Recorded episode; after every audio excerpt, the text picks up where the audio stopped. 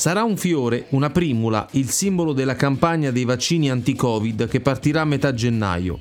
Il simbolo è stato presentato dall'architetto Stefano Boeri, che lo ha realizzato nel corso di una conferenza stampa con il commissario per l'emergenza Domenico Arcuri.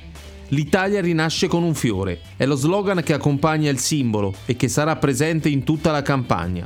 Questa idea di una primula che ci aiuti ad uscire da un inverno cupo è il messaggio che vogliamo dare, ha detto Boeri. Il fiore è il segnale di inizio della primavera, un simbolo di serenità e rinascita.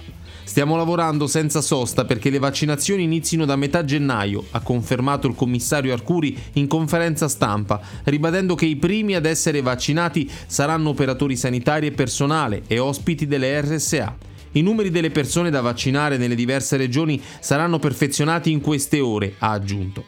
Saranno 1500 intanto i gazebo a forma di fiore, come il simbolo della campagna, i luoghi dove verranno somministrate le dose nella seconda fase della campagna per i vaccini anti-Covid.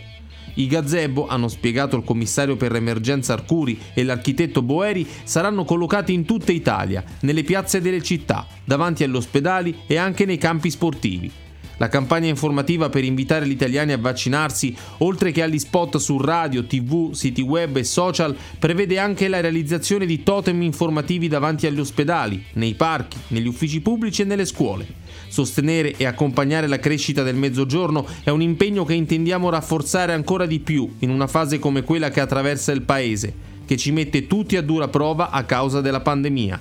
Supereremo la tempesta e ne usciremo migliori ha scritto così il presidente del Consiglio Giuseppe Conte in un messaggio di auguri per i vent'anni di vita dell'edizione pugliese del Corriere del Mezzogiorno.